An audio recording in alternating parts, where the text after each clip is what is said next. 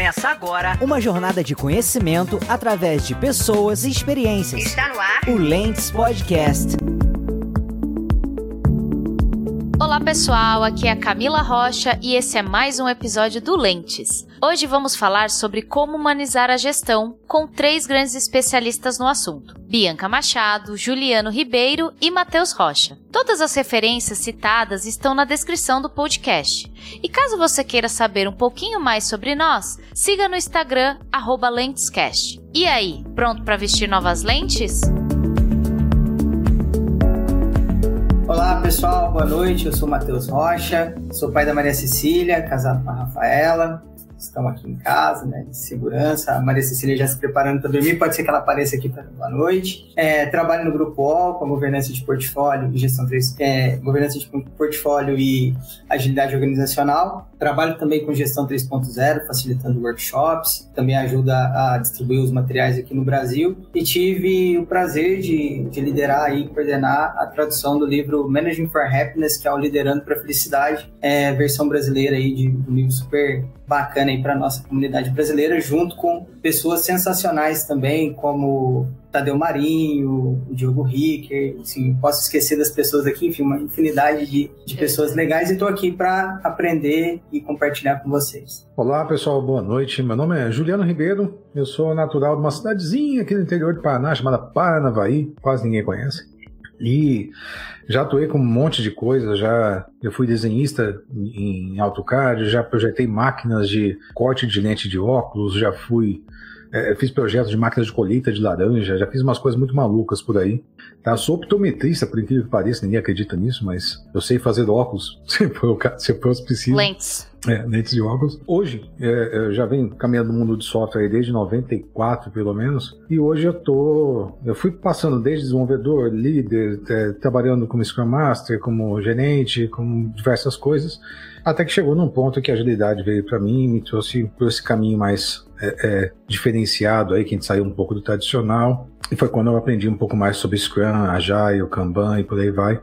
E hoje eu sou treinador e consultor na Aspercom, Educação Corporativa. Boa noite, pessoal. Obrigada, Camila, pelo convite e, e também pela, pelo acolhimento do tema, né? Um tema muito relevante para esse momento ainda que a gente está vivendo. É, assim como no, nossos colegas aqui, eu também tenho formação em tecnologia, foi onde tudo começou. É, eu já fiz vários papéis aí na cultura ágil, também já fui gestora de equipes, hoje eu sou Enterprise Agile Coach, facilitadora de aprendizagem, escritora agora também, né? Lancei esse ano aí o livro Narrativas Ágeis. Então temos uma, uma estrada aí, né? É, algumas cicatrizes aí de batalha, como o Juliano costuma dizer, e que vão, vão ajudar também né, a, contribuir com esse tema de hoje. Então quero aprender com os colegas e também contribuir da forma que eu puder. Ai, gente, a gente tá com um time tão fera, até fico aqui, ó, de perna bamba, meu Deus do céu. e aí, pessoal, é, o nosso tema de hoje é como humanizar a gestão. Mas antes, eu queria saber pela lente de cada um de vocês o que, que é gestão e qual é a visão de vocês sobre esse assunto? É, na minha visão, na minha experimentação, é, a, a, gestão ela era a capacidade ali de, de você gerenciar algo, né, e conseguir engajar as pessoas ao redor de um determinado objetivo, né. Isso foi a, partir da minha formação, certificação PMP e coisas do gênero, quando me tornei gerente de projetos. É, com o passar do tempo, eu percebi que é, a gestão é a capacidade de fazer algo sair de um ponto A para um ponto B. Então, tipo, essa caneta ter chegado na minha casa é um processo de gestão, passa por logística, né? Eu tenho a gestão envolvida nisso, é, que difere um pouco da visão de liderança, né? Então, quando você fala de gestão, você fala sobre organizar as coisas e algo muito importante, né? É sobre como organizar as coisas, é como você é, faz com que as coisas aconteçam em um determinado período e falando especificamente sobre o processo até de engenharia de se fazer isso, né? Esse é o processo de gestão. Qual que é o principal ponto em cima disso, né? Da gestão, como a gente entende é, intrínseco ali, né? A liderança, é que as pessoas muitas vezes tem um gestor ou trabalham a gestão esperando liderança e não necessariamente uma coisa está relacionada 100% com a outra. Existem vários líderes que não são gestores e a gente começa a observar isso. Então, sob a minha perspectiva, a gestão em si, no sentido nato da palavra hoje, é a capacidade de tirar um ponto A para um ponto B e organizar todo esse caminho, tá?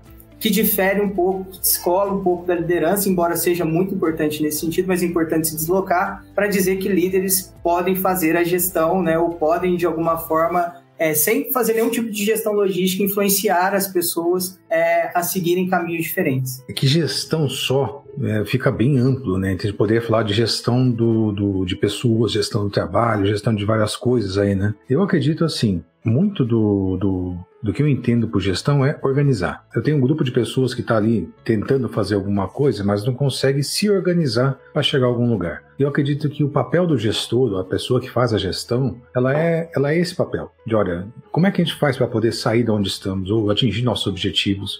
É, isso não se dá sem uma certa, um mínimo de organização. Então, acredito que por mais que é, é, é, as pessoas tenham habilidades, sejam inteligentes, sejam capazes, existem momentos em que essa, essa capacidade ela acaba se trombando por egos ou por dificuldades ou por é, é, técnicas diferentes, né? Por exemplo, ah, uma pessoa que é de determinada especialidade não consegue se organizar junto com uma outra de outra especialidade. Como é que a gente faz então para gerenciar esse, essas comunicações ali, esse, esse, fluxo de conflitos talvez que esteja acontecendo? Tem um monte de coisinhas que gestão de, é, como você disse, é um universo gigantesco. Se a gente pensar em Estou olhando para o que está ao meu redor. Vamos lá, gestão do trabalho, gestão de pessoas, coisas assim. Então eu entendo assim, se fosse para resumir tudo que eu falei numa palavra, é organizar. Que legal, cara. E é difícil, né? Às vezes a gente se organizar. Se não fosse, não tinha trabalho.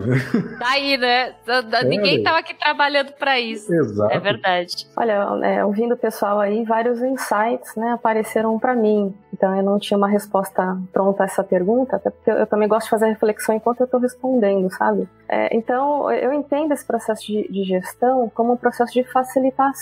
Então, se a gente fala de gestão de pessoas, eu estou facilitando o desenvolvimento dessas pessoas. Se é uma gestão de aprendizagem, eu facilito um processo de aprendizagem. Se é uma gestão de fluxo de trabalho, né, como a gente costuma dizer no, no, no Kanban, fluxo de, de sistemas, há um processo de facilitar isso também. Então, quem está fazendo a gestão é, não necessariamente vai ser um líder, como o Matheus disse, vai ser um gestor de um processo. Pode ser um processo de é, aprendizagem, um processo de, de trabalho, pode ser a gestão de um sistema, mas vai ser um facilitador. Então eu entendo esse processo como um processo de facilitação, para simplificar toda a logística, para padronizar o que for interessante padronizar, despadronizar o que não deveria ser padronizado, encurtar caminhos, ajudar a chegar do ponto A ao ponto B, como o Matheus fez a analogia, é, de uma forma mais, mais rápida, mais fácil, menos atropelada e sem deixar mortos pelo caminho. Bom, eu ouvi aqui três coisas, né? Assim, pelo menos que soou no meu, no meu ouvido aqui. Que é muito essa questão do facilitador, do organizar e de sair do ponto A até o ponto B, né? Colher esse resultado, gerir alguma coisa que tem um processo, que entra algo e sai um resultado, né? E aí, assim, basicamente, a gente tá falando aqui de como humanizar a gestão né? Então, quando a gente agora saiu do funilzão lá gigante de gestão, o que, que para vocês é fazer uma gestão humanizada, né? O que, que vocês já conhecem sobre o assunto? O que, que já existe? Quando a gente fala de gestão humanizada, eu, eu esses dias até havia um vídeo falando um pouquinho, não necessariamente sobre tão pontualmente nesse tema, mas eu estava falando um pouco sobre avaliações de times, como eu via, por exemplo, o pessoal vendendo bastante esse modelo ah, de vamos avaliar a equipe, avaliar a equipe, avaliar a equipe, e que estamos sendo mais humanos por isso e tal. E eu discordei, assim, de maneira ah, brutal disso, porque é o seguinte, eu entendo que uma equipe, ela é uma uma abstração para pessoas, no fim das contas. Sabe? Uhum. É um grupo de pessoas, não tem, não tem um. Obviamente tem um objetivo comum, tem outras características ali, mas no fim das contas ainda é um grupo de, de seres humaninhos ali que está tentando trabalhar junto. E nessa desse grupo de seres humanos, se eu falo, olha, estamos avaliando como equipe e não como pessoa, eu só estou tentando criar uma abstração em cima de algo que ainda é a avaliação de desempenho em cima de seres humanos. Tá? Eu não vi, eu sempre vi isso com péssimos olhos, assim. Porque vamos lá, eu não entendo que, e aqui puxando um pouquinho da, da, da, da, Bíblia, até que eu gosto de falar, por exemplo, tem uma passagem que fala: olha, não é porque você diz Senhor, Senhor que você vai entrar no reino dos céus. Aqui eu diria a mesma coisa, não é porque você diz pessoas, pessoas que você está falando de seres humanos, sabe? Então, muitas vezes, é, eu vejo um monte de, de, de, abordagens acontecerem por aqui e elas falam sobre pessoas, pessoas, pessoas o tempo todo, com foco excessivo, eu acho até nas pessoas, como se elas uhum. pudessem ser gerenciadas, tá? ou como se eu pudesse ficar microgerenciando as pessoas na sua vida. E no fim das contas, isso para mim não é mais humano, isso para mim é desumano, sabe? Eu tô olhando demais para as pessoas, eu tô olhando para cada um dos aspectos delas, sabe? Eu, eu, eu tô perguntando, olha, como é que você se sente hoje? E o cara não queria falar hoje sabe? Ele queria ficar na dele. Ou então tem uma dinâmica lá que o cara é obrigado a contar um pouco mais sobre as coisas que acontecem. Ou já vi treinamentos, por exemplo, as pessoas pedindo, olha, abram sua câmera. Cara, não dá, eu tô com criança aqui no colo, o bebê tudo vomitando, não sei o que tal, o negócio todo. E não consegue, uma pessoa tem que participar, ela quer participar daquilo ali. Então, quando a gente fala de gestão humanizada, eu acredito que é quando a gente para de tentar gerenciar as pessoas. Quando a gente para de tentar fazer microgestão em cima das pessoas, e não aqui no sentido de, de tarefa, não. É tipo, olha, vamos pegar a tua skill A e vamos elevar ela a um ponto. Eu vou pegar a skill B e baixar um ponto. Como se eu estivesse criando um personagem de RPG de, de, de videogame, e que não é o caso. Tá? Os seres humanos são bem mais complexos que isso. Nós não conseguimos, não dá para reduzir a gente a um teste, uma avaliação, alguma coisa assim. Tá? O ser humano é uma criatura belíssima e complexa. Eu não entendo que dá para a gente é, é, simplesmente gerenciá-lo. Tá? E é por isso até que eu fui para o lado do Kanban. Você perguntou de exemplos, né? O Kanban, uhum. eu, eu, gosto da, dessa abordagem, não fui para ela à toa, é porque ela pensa no processo, ela melhora o fluxo de trabalho e permite, e permite que as pessoas se auto-organizem em volta disso, sabe? Então, nessa abordagem, eu vejo, poxa, isso aqui é o super-humano. Porque um dos principais objetivos que o Kanban tem é remover o abuso que o sistema causa sobre as pessoas. Então, a gente tem sistemas, muitas vezes, que são abusivos, que são complicados de lidar e que, no, no fim das contas, é uma pressão sobre uma pessoa ou sobre um time, que é uma abstração uma pessoa, no fim das contas, e acaba não sendo isso. Então, resumindo, tá? o que, que eu acho que é uma gestão humanizada é aquela uhum. que não está é, focada excessivamente nas pessoas com com o foco de tentar, sabe, cuidar de cada aspecto da vida da pessoa. Às vezes a pessoa só quer ser deixada em paz é, e, e, que olha para o trabalho para poder remover o abuso que um sistema de trabalho mal desenhado possa fazer sobre as pessoas. E o Kanban, para mim, é uma abordagem que endereça isso. Particularmente, é, eu comecei pensando gestão humanizada, acho que como muita gente, né, pensando em, em metodologias, né, muito comum na cultura ágil, management 3.0, por aí vai, né, eu gosto muito.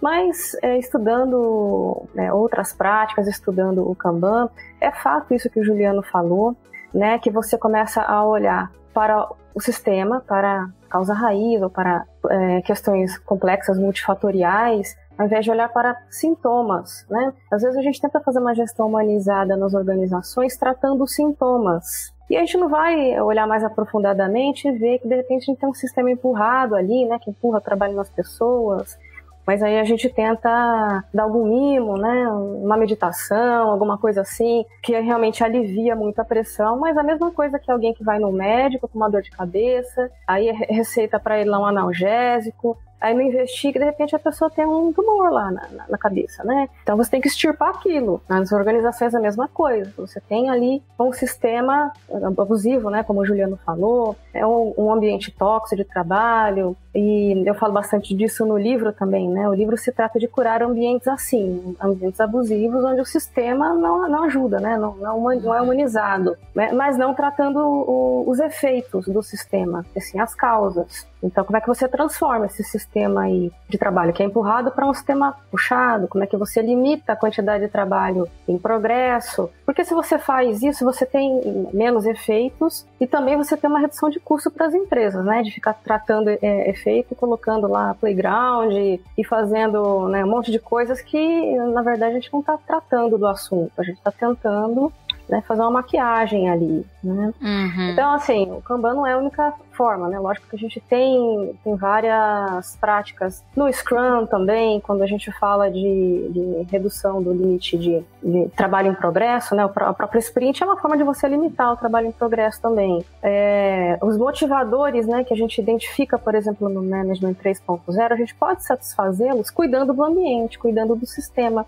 Quem tem necessidade de ordem, que é um dos motivadores, com certeza vai ficar desmotivado num ambiente onde o WIP é descontrolado. E por aí vai, né? Então dá para fazer conexões, Né? Dá pra gente usar Sim. várias coisas aí para tratar desses ambientes. Fazer uns puxadinhos aí, ver o que vai rolar, né? é. né? O que vai acontecer, né, Bianca? Eu queria puxar só um gancho ali que é, entendo que todas as princípios e é, todas as práticas elas são importantes, principalmente quando elas vêm baseadas em princípios, né? Então, quando você olha ali os princípios do Kanban, você olha os princípios do Scrum, de qualquer prática, o, o princípio ele vem antes é, necessariamente daquela prática que você está executando, né? E, e talvez seja uma das visões que mesmo na agilidade, mesmo com um paradigma diferente, a gente vem de alguma forma repetindo, né? A gente às vezes olha para um processo e fala assim, ó, oh, é Scrum, é Kanban, é, sabe?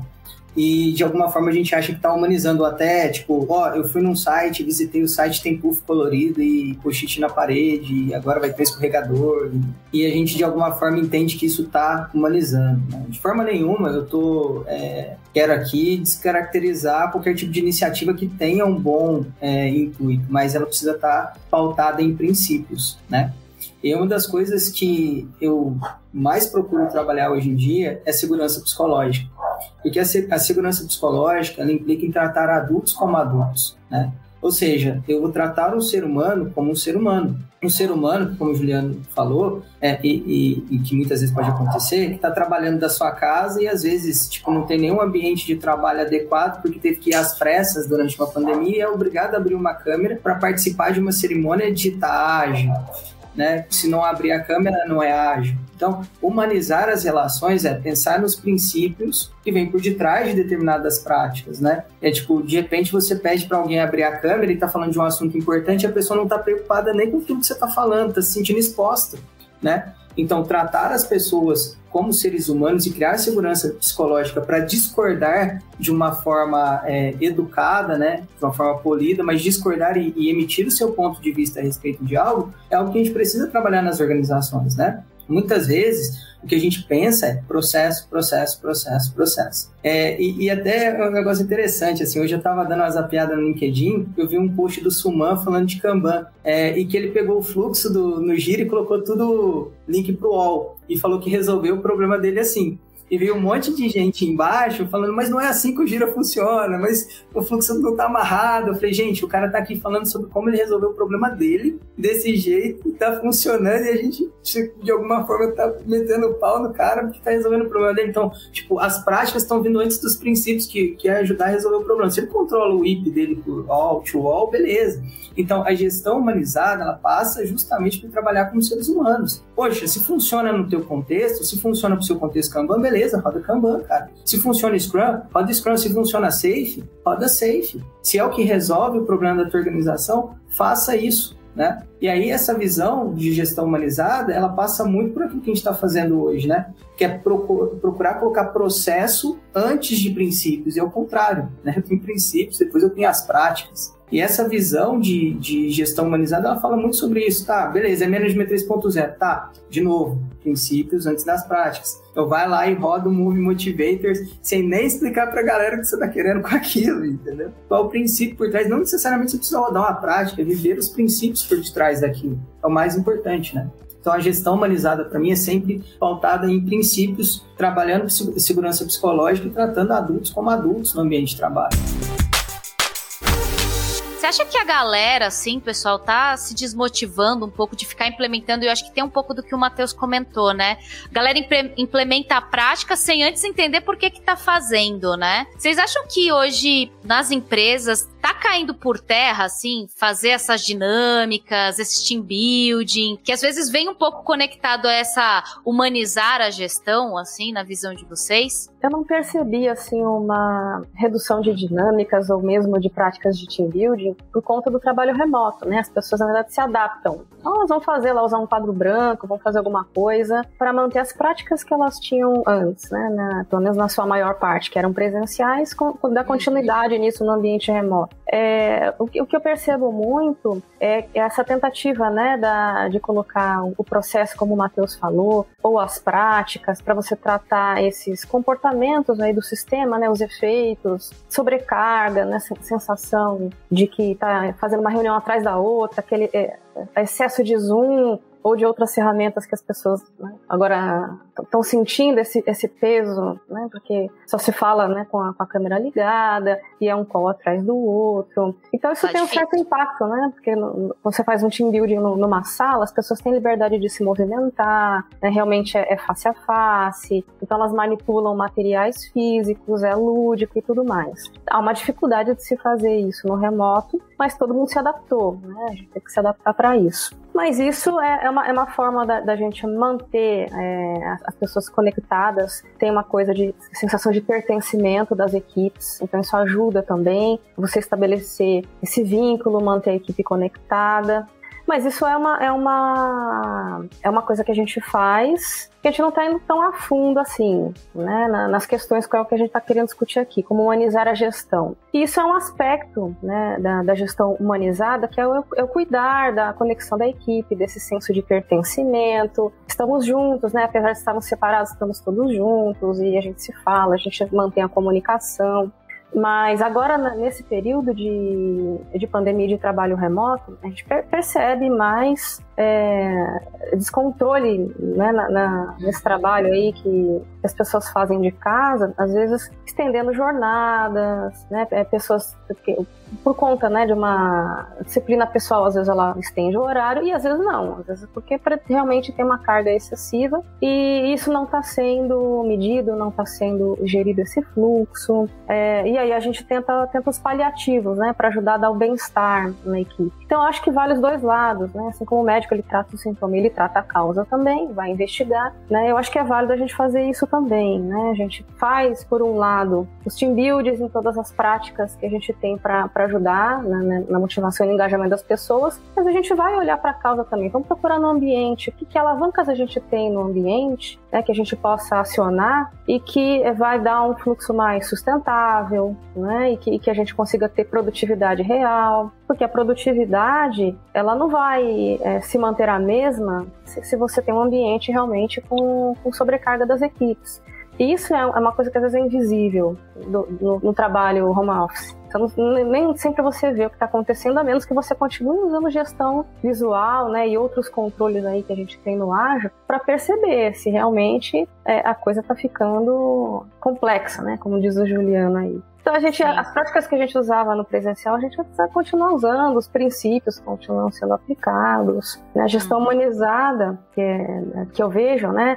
É, Fala-se muito mais do cuidado com as pessoas agora na, na pandemia, uhum. e isso é verdade, é lógico que isso precisa acontecer, mas pode acontecer o que o Juliano falou, né? Esse excesso de pessoas, né? Vamos todo dia perguntar para a pessoa se ela tá bem, né? Se todo mundo na, na, família dela tá bem, e aí quando você vê lá, o backlog dessa pessoa tá assim, é um backlog para três pessoas, mas tem uma pessoa só fazendo lá. Para você, assim, né, Juliano, você acha que a, as pessoas estão sentindo esse excesso de pessoas? Ah, tá. É, por exemplo, eu sou um cara mais introspectivo, por incrível que pareça. Tá? Todo mundo acha que eu sou um cara desinibido e tal, mas não, eu gosto de ficar quietinho, eu gosto de silêncio, eu gosto. Tanto que eu tenho esse espaço, eu tenho a sorte de ter esse espaço aqui em casa, e eu consigo ficar trancadinho aqui dentro às vezes, e às vezes eu até finjo que tô dando aula só pra ficar quietinho aqui dentro, pra molecada deixar ficar uns minutinhos sem nenhuma interferência, que os dois adoram conversar. Mas eu, eu vejo muito, é, botando outra pergunta original, né, de tipo, olha, é, vai, está diminuindo essas práticas, tal, o pessoal está adotando.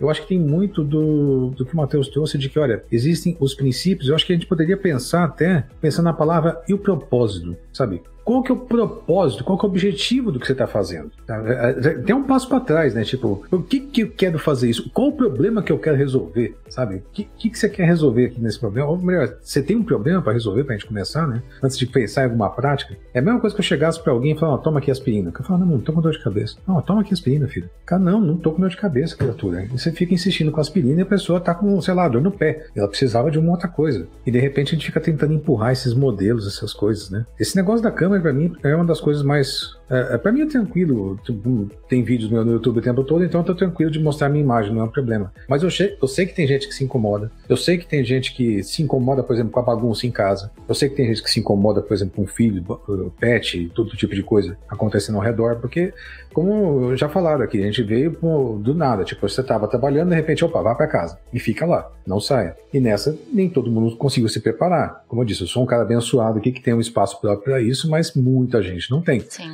E nessa fica um pouco mais complicado. E, e eu acho que, assim, não estamos diminuindo essas dinâmicas, porque a gente está indo já para uma curva de adoção, vamos dizer assim, dos late majority, sabe? A gente está indo já para o pessoal que não pegou o começo, que quem começou, vamos dizer assim, com agilidade, eles pensaram, eu tenho um problema para resolver, eu preciso pegar, criar alguma coisa para resolver meu problema. Eles criaram essa relação de problema-solução, eles começaram a criar padrões, e aí eu acho que nasceu as metodologias que temos por aí. E esses padrões ali, as pessoas reconheceram e começaram a divulgar. Olha, se você encontrar um problema assim, a gente resolveu assado. Quer tentar? Eu acho que é sempre nessa, nessa pegada. O pessoal agora que está chegando, tá, que está chegando nesse momento, esses problemas teoricamente já deveriam estar resolvidos ou já deveriam estar sendo discutidos há mais tempo e acaba que eles veem, olha, ah, esse padrão aqui funciona. Funciona para quê? Não sei, tem funcionado lá, então vamos fazer igual. Tá? Igual tem muita gente que copia o tal do modelo Spotify para poder conversar sobre alguma coisa. Se foi tão discutido, né, que não existe modelo. Enfim, e por aí vai. Então tem tanta coisa que a gente faz hoje sem entender os porquês exatos, né? o, o da onde que veio isso,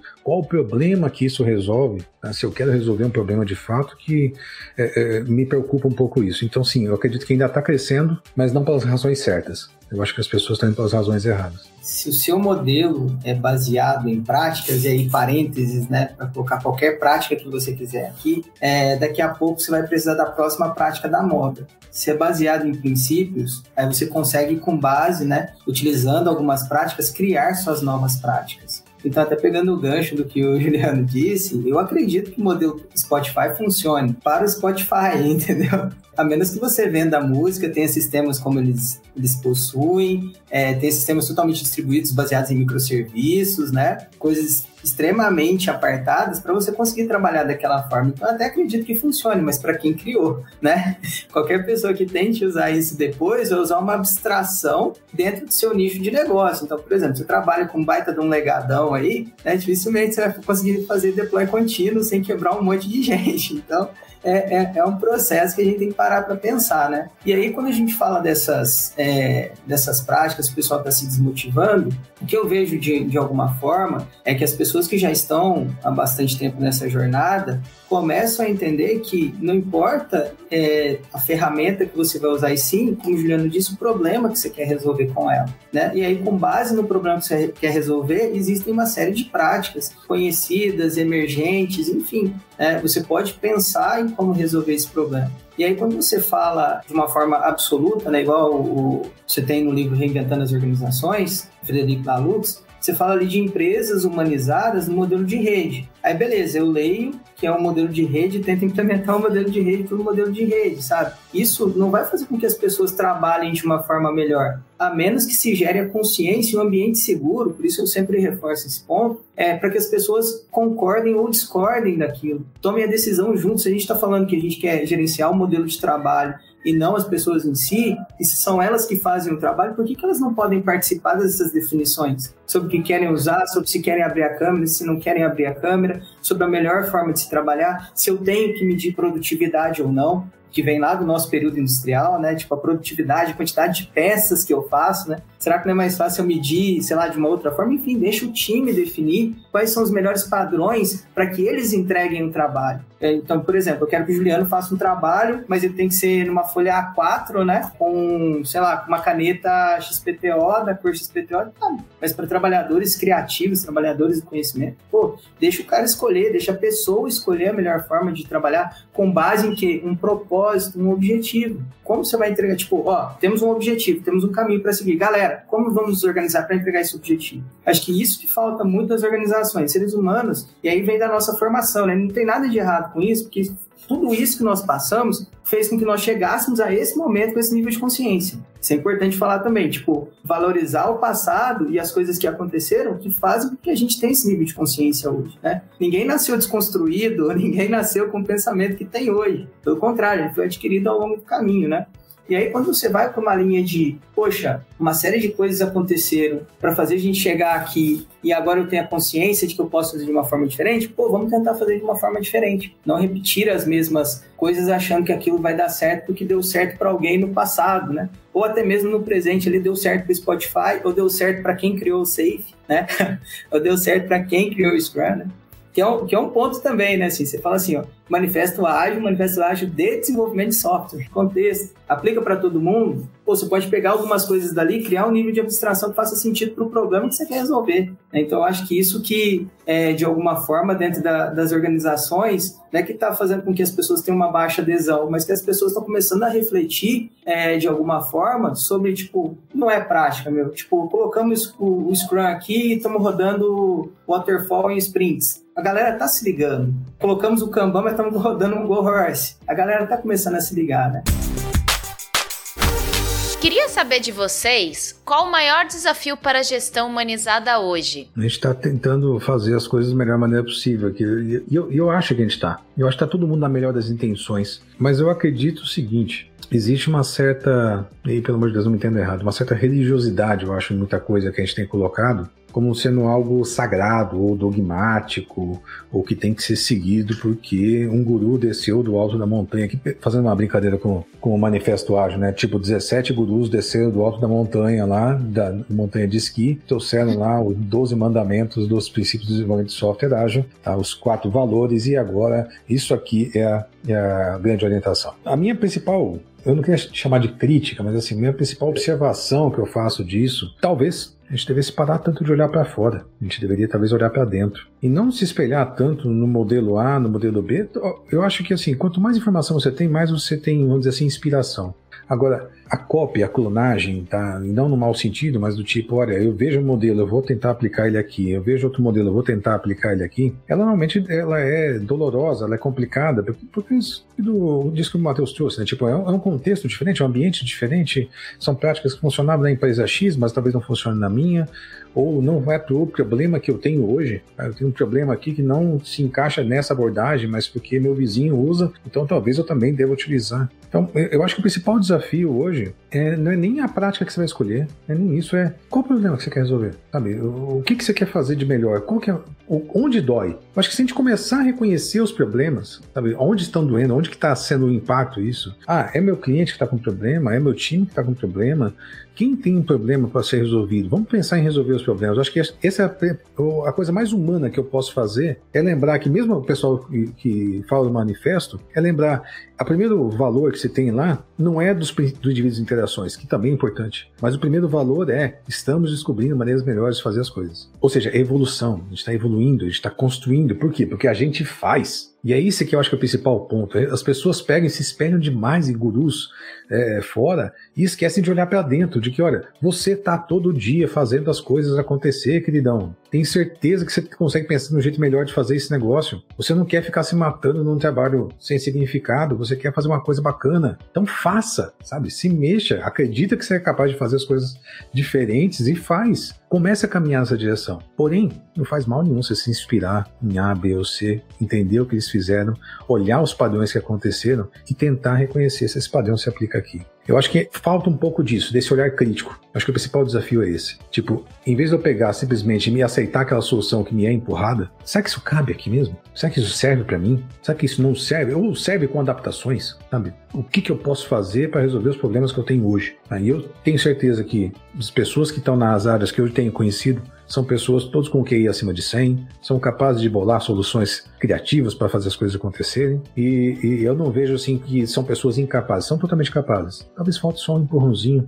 um pouquinho de fé mais em si mesmo e que talvez novos, novos métodos ágeis ou outras abordagens de gestão mais humanizadas possam vir a acontecer. É, eu acho que passa um pouco por isso aí que o Juliano falou, né? Então eu vou até complementar a fala dele, né? E, e acrescentar os pontos que eu tenho aqui.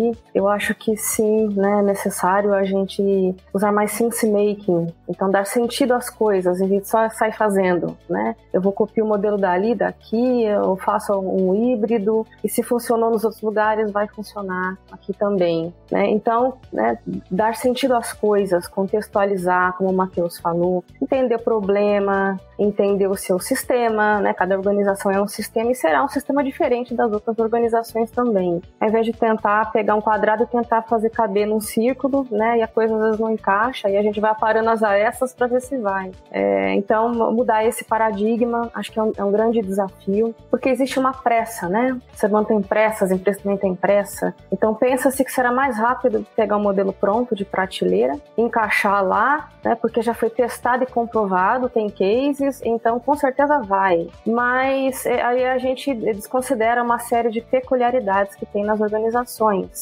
Eu acho que vale muito é, usar, é, por exemplo, uma técnica de coaching que, que vale para o indivíduo, vale para as empresas, que é a modelagem. Modelagem é uma técnica que não é você copiar ao, né, alguém e usar aquilo como um padrão rígido. É você olhar o que, que essa pessoa faz. Por exemplo, se, tiver alguém que está nos ouvindo hoje, né, quer ser Agile Coach, né, pode pegar referências do mercado e modelar, ou seja, ver o que, que essas pessoas fazem, quais são as boas práticas, como é que elas chegaram no resultado, e você se inspira e cria o teu caminho. A mesma coisa para as organizações, né? Acho, entendo que foi mais ou menos o que o Juliano falou. Você se inspira em modelos, modele, então modele, e aí depois você cria o seu, adaptado para o seu contexto, que funcione para os seus problemas de negócio. E a gestão humanizada é um problema de negócio, é um problema sério, né? Porque quando, quando isso falta, falta o elemento humano de, de verdade, né? A gente tem, vai ter o que? Robôs ali dentro. Pessoas uhum. que não estão engajadas com propósito, que elas não veem sentido no seu trabalho. Aí você tem uma, uma espécie de fadiga, que é um pouco diferente da fadiga de excesso de trabalho, que é a fadiga da, do vazio, da falta de sentido. E isso também é um problema né? Causa desengajamento, causa desmotivação. Então as coisas precisam ter sentido, tem que ter sentido no trabalho e as organizações também ver sentido nos princípios, na, nas práticas que estão aplicando. Então assim uhum. que eu uhum. vejo. É, sem propósito fica difícil, né? Eu, eu, pelo menos, né, sinto muito isso no meu dia a dia, às vezes quando eu tô lidando com os times. Vou jogar é, construindo, né, nessa, nessa linha, uma outra perspectiva que vem de encontro a isso, né? É, e aí voltando para algumas bases, né, assim, como nós aprendemos, a nossa geração, que é a maior força produtiva no mercado de trabalho, principalmente de, de trabalhadores conhecimento, né, que é importante também frisar o nicho que a gente está falando aqui, né, pelo menos eu estou falando mais nesse, por esse ponto de vista, que é uma perspectiva, né, nós viemos de uma, de uma visão que você tinha ali um professor, primeiro trazendo ali pro, pro comecinho, tipo, você já foi uniformizado, né, na sua escola, já tinha um horário para você entrar que tocava o sinal, o professor entrava na sala de aula e te falava, olá, tudo bem, você vai aprender desse jeito, eu vou te avaliar desse jeito, né, se você não fizer o cálculo do jeito que eu entendo, eu vou te dar zero, e aí você estuda não para aprender a resolver um problema, você estuda para passar na disciplina de determinado professor. Então você já aprende naquele, eu não estou dizendo que é bom ou que é ruim, tá? Estou dizendo como as coisas acontecem no meio do caminho. Não tem nada de errado com isso, porque você vai evoluindo, vai aprendendo novas coisas ao que a humanidade vai, vai evoluindo. E aí você pega essa, esse caminho, né, e, e leva essas mesmas pessoas para um processo industrial, porque esse modelo é, escolar ele foi criado para você repetir numa fábrica, para ter o horário de entrar, para ter o horário de bater o ponto, como tinha a carteirinha da escola que tinha presença, ausência, e se tinha ali um horário de sair mais cedo tinha que ter a assinatura da mãe, né, ou do pai. Então você já repetiu esse modelo. Quando você chega no mercado de trabalho, né, nós trabalhadores conhecimento, aquela visão ainda é, que a gente chama na gestão 3.0 mais 2.0 você vai procurar referência de quem? Do seu chefe. O seu chefe é a referência de professor, porque o seu chefe é a sua medida de progresso. Então, assim, a sua medida de progresso não é o teu par de trabalho falando, pô, estamos indo bem para fazer, para cumprir um determinado objetivo. É o feedback do seu chefe que vai ser a, a o, o, fiel se você fica no mesmo patamar no próximo ano, se você vai ser promovido ou se você vai ser desligado. E a medida de progresso foi o quê? Eu começo analista, depois viro gerente, depois viro diretor, depois viro vice-presidente, etc, etc e etc né? Aquele modelo que a gente já, já conhece bastante. Então, quando você fala de gestão humanizada, você está falando que cada profissional ele é capaz de gerenciar o próprio trabalho com seus colegas de uma, de uma, em cima de uma auto-organização e de um objetivo definido e claro para se trabalhar. E aí é onde entra né, o papel do gestor. Ele é um facilitador para que as pessoas entreguem aquele resultado. Então, eu deveria valorizar dentro da minha organização o feedback entre pares, muito mais que o feedback do gestor que tem o quê? Um ponto de vista.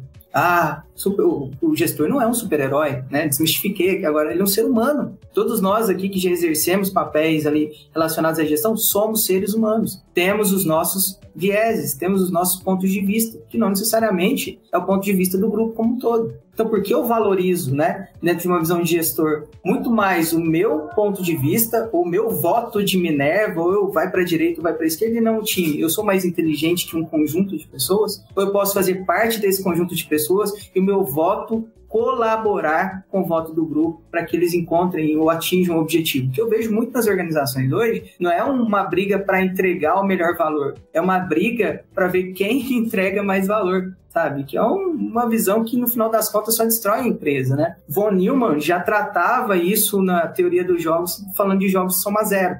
Quando eu crio uma hierarquia, para alguém subir, alguém vai precisar ficar no mesmo ponto. Qual é o sentimento humano? Não obstante, a gente escuta nas organizações falando que, ah, fulano de tal deu rasteiro fulano de tal para poder subir. Comportamentos, né, que vão emergindo através daquilo que você coloca como, como padrão de sucesso dentro de uma organização. Então, eu vejo muito na gestão humanizada que falta hoje, muita gente fala, mas na hora de, tra de trazer isso, tipo, ó, qual que é o feedback? O feedback mais importante é entre pares. Beleza, o gestor participa, mas como mais um voto contratação de profissionais, né? Parece algo né, que, que o gestor vai lá e escolhe quem vai trabalhar com você. Cara, você vai trabalhar comigo, eu quero escolher, quero participar, porque eu não posso participar. Então, a gestão humanizada é tratar adultos como adultos dentro do ambiente de trabalho quebrando esses silos e dando valor àquilo que é importante. A companhia, o propósito, aquele objetivo que vocês querem atingir. Esse negócio da competição, ela é muito latente, né? Até mesmo num lugar que pode ser até mais verde, né? Usando um pouco do Lalux. A gente vê isso constantemente, porque você tem que ser sempre o melhor o tempo inteiro e dar o melhor resultado e a produtividade a qualquer custo, né? E seguindo o nosso papo, quais seriam conteúdos de referência para vocês sobre o assunto? Tem muita coisa, né? Tem, tem Eu acho que se eu pegar a última página do meu livro, acho que tudo que está lá é referência que poderia ajudar. Porque nesse trabalho eu tive que ler muita coisa, né? Então é, é, é, é muita experiência, e muitas referências, muitas leituras que daria para indicar.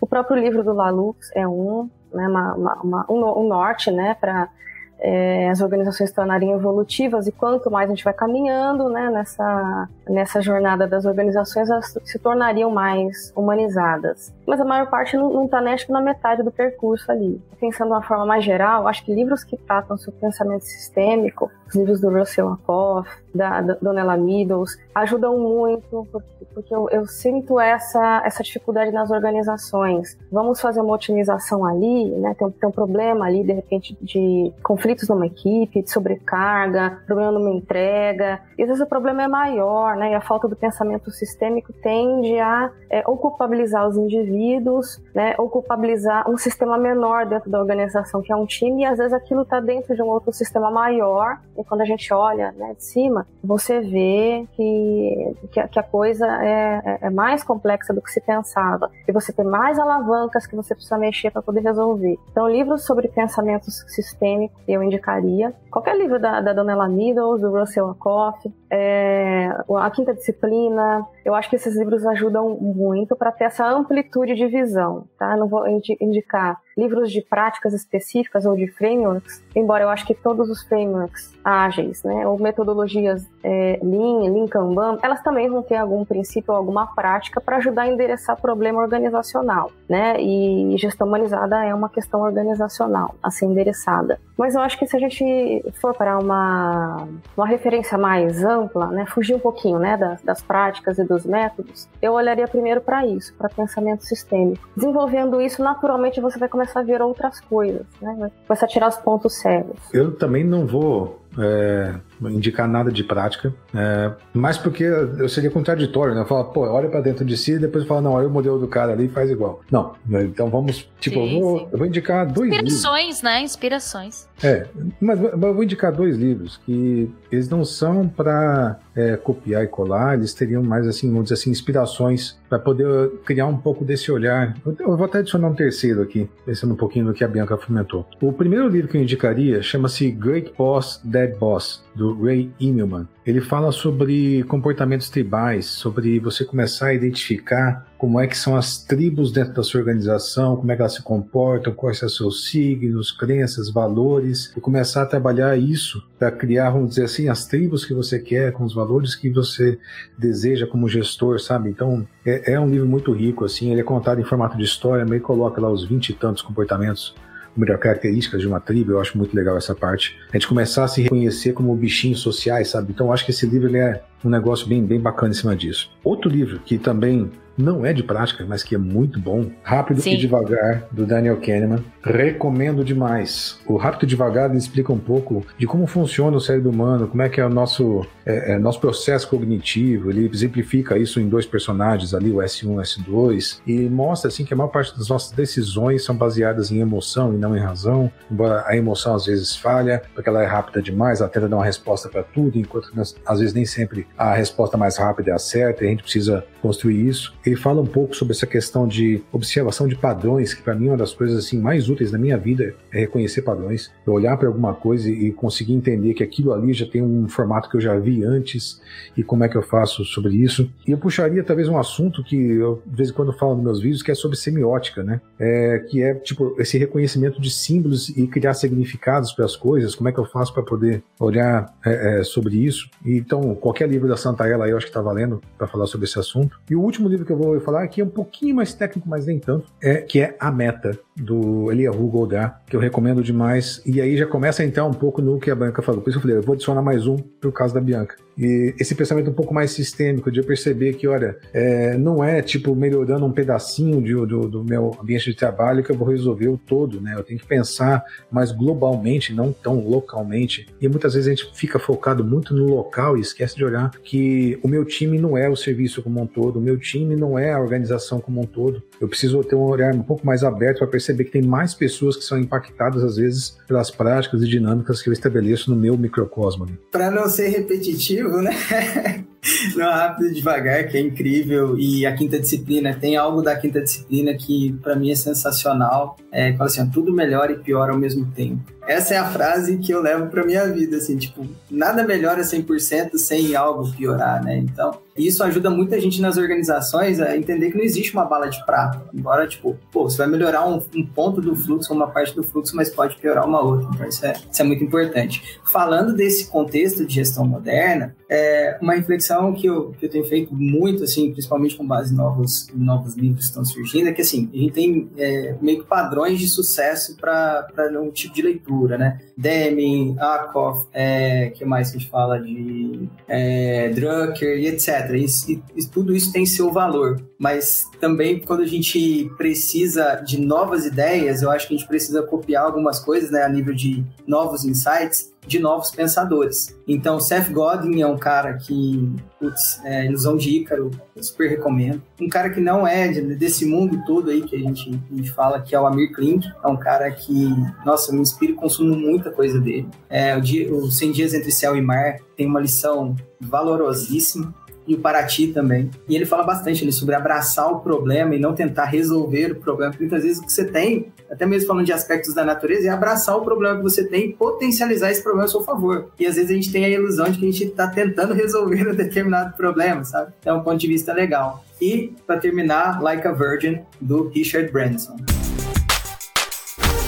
Bom, a gente já tá meio que encerrando aqui o nosso papo. Nossa, eu aprendi demais assim ouvindo vocês, mas queria agora, né, trazer um resumão, né? O que, que é mais importante para de fato fomentar a gestão humanizada? Eu gosto sempre de trazer, né? Gestão humanizada é três pontinhos. Queria que vocês fizessem o desfecho, né? Eu acho que gestão humanizada é organizar o trabalho e deixar as pessoas, seres pensantes, se organizar ao redor dele. Sabe, se a gente dá as diretrizes, se a gente dá as balizas do que, que é o trabalho em si, as pessoas são espertas o suficiente para se organizar. E claro, só vão fazer isso se elas entenderem para que, que elas estão fazendo. Organizar o trabalho, tá? fazer com que as pessoas é, se sintam motivadas para fazer aquilo, mostrando por que, que elas estão fazendo esse negócio. Resumindo, dar um propósito para que elas possam fazer aquilo. Eu acho que são os dois principais resumos aqui de, humanizar o nosso fluxo, sabe?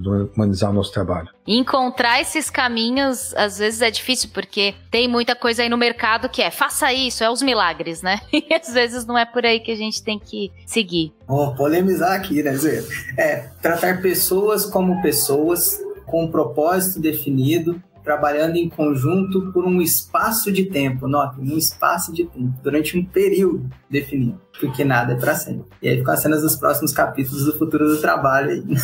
Gestão humanizada, para mim, é, um, é, uma gestão de um trabalho com sentido, é, é uma gestão que trata pessoas como adultas, e é uma gestão que permite que as pessoas aprendam. Eu acho que eu citei a quinta disciplina porque, para mim, essa questão do aprendizado no local de trabalho, né, a, a, empresa sendo uma educadora e, e, com líderes que também são educadores, ajuda muito a motivar e torna o trabalho mais humano. Né? Não é um local onde a gente só produz, é um local onde a gente aprende também. Até lembrei de mais um livro aqui, Camila, Em Busca de um Sentido, do Victor Frankl. Nossa, esse é ótimo. Falei do trabalho com sentido, esse livro. É muito bom, né? Ai, gente, queria ficar aqui meia hora, mais de horas conversando com vocês, grandes mestres aqui, que me dão muito conhecimento, muito aprendizado. Aqui teve uma gestão humanizada, né? Momento de escuta, momento de empatia, momento de aprendizado. Então eu quero agradecê-los imensamente, gente. E eu queria deixar agora para o momento jabá, né? Tipo, vocês falarem aí um pouquinho de vocês, do, de algum curso, de alguma coisa que vocês queiram trazer aqui. Ó, oh, fazer um momento jabá. Primeiro agradecer aí o Juliana, Bianchi, a você, Camila, pelo, pelo convite.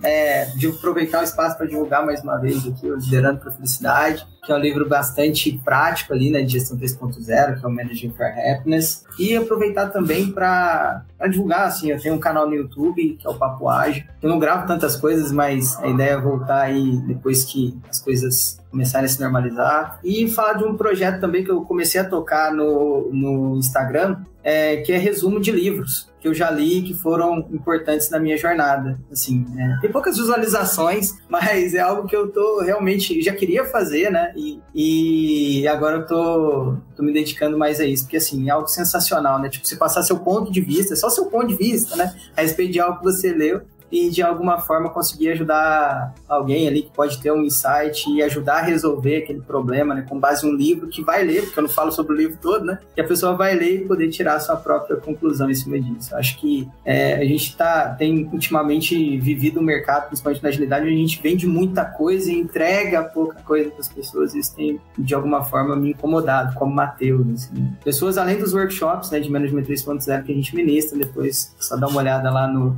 no LinkedIn que a gente está sempre postando alguma coisa lá. E no mais, agradecer momentos riquíssimos aqui de, de aprendizado para mim. Muito obrigado mesmo, pessoal. Gratidão. Eu que agradeço. Eu tenho um canal no YouTube Tá? chamado Juliano Ribeiro TV, onde eu tento colocar alguns conteúdos, algumas reflexões, um pouco disso aqui do que eu falei hoje aqui, provavelmente já está lá em algum vídeo que vocês já viram. É, eu não falo só de temas técnicos, apesar de eu ser um cara mais técnico. Eu falo de, às vezes, de pensamentos, de, de, de coisas, muitas vezes respondendo dúvidas dos meus alunos. É, por quê? Porque eu também dou cursos, sabe? E já conecta com o próximo assunto da venda. Que eu trabalho na Aspercom, sou treinador e consultor, e lá eu dou treinamentos de Kanban e outros assuntos correlacionados. Então, é, quem tiver interesse é só entrar lá em aspercom.com.br barra agenda. Lá tem todos os cursos que a gente tem. É, Sinta-se à vontade para mandar um e-mail, perguntar qualquer coisa. Tá, o WhatsApp que está lá é o nosso mesmo. Você pode falar diretamente com a gente ali no momento.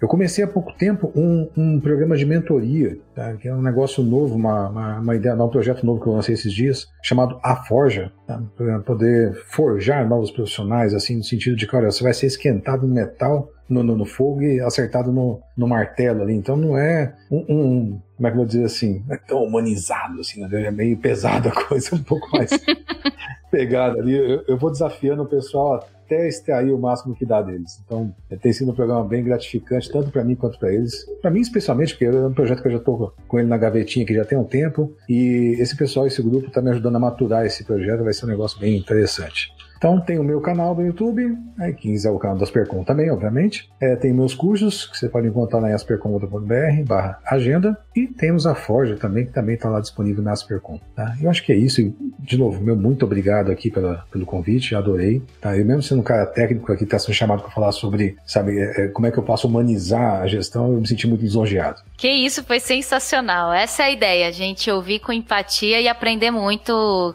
que eu acho que você trouxe ótimas re, é, referências e até mesmo esse olhar, né? Tipo, eu gostei muito do olhar para dentro, gente. Já, já tô sua fã aí, Juliano. Quero já assistir tudo e eu quero ver, eu quero me forjar também. Vamos todos nos Opa, forjar com o Juliano. Adorei, muito obrigada, viu? Eu queria agradecer o convite, Camila. Um papo super legal. Agradecer também os colegas aqui que vieram dispor do seu tempo para compartilhar conhecimento, enriquecer esse nosso papo e agradecer a todo mundo que nos acompanhou e deixou os comentários aí, né?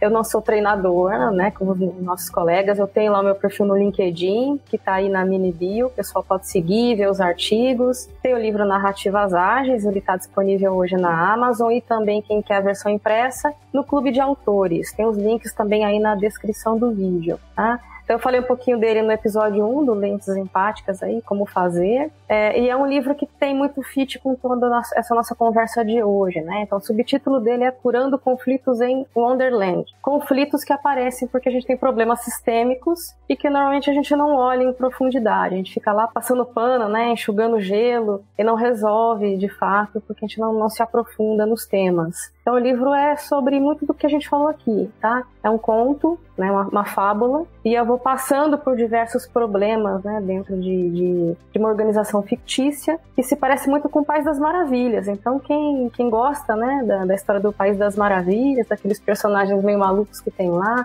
vai gostar do estilo de narrativa também, tá? Então é isso, e agradeço né, o convite. Muito obrigada pela participação, Matheus, Juliano, Bianca, só mestre mesmo aqui, trazendo muito conhecimento. Muito obrigada e até mais, pessoal. Beijos!